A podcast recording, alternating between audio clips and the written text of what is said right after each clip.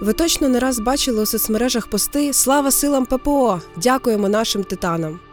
Але титани тримають небо тільки у міфах. Наше небо на своїх плечах тримають люди, такі як ми з вами. І ми бачимо, що над Білгородом взлітають літаки. Одна група злетіла, два літака, друга група злетіла, два літака, третя група злетіла. Ми майже нічого не знаємо про них, бо їхні імена не можна озвучувати, а обличчя показувати.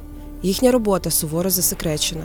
Я вже не пам'ятаю, то ли 12, то ли 14 літаків, і вони встраються в порядок і летять в сторону Харкова. Ми вперше розкажемо вам їхні історії. Хто вони?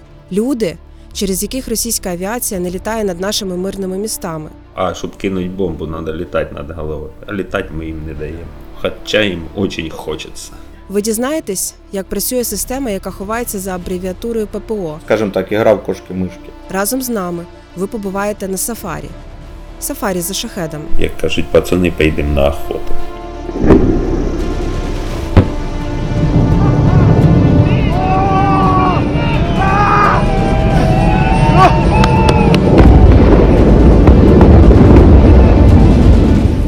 Підписуйтеся на новий подкаст Небо на плечах на усіх подкаст-платформах і на Ютубі.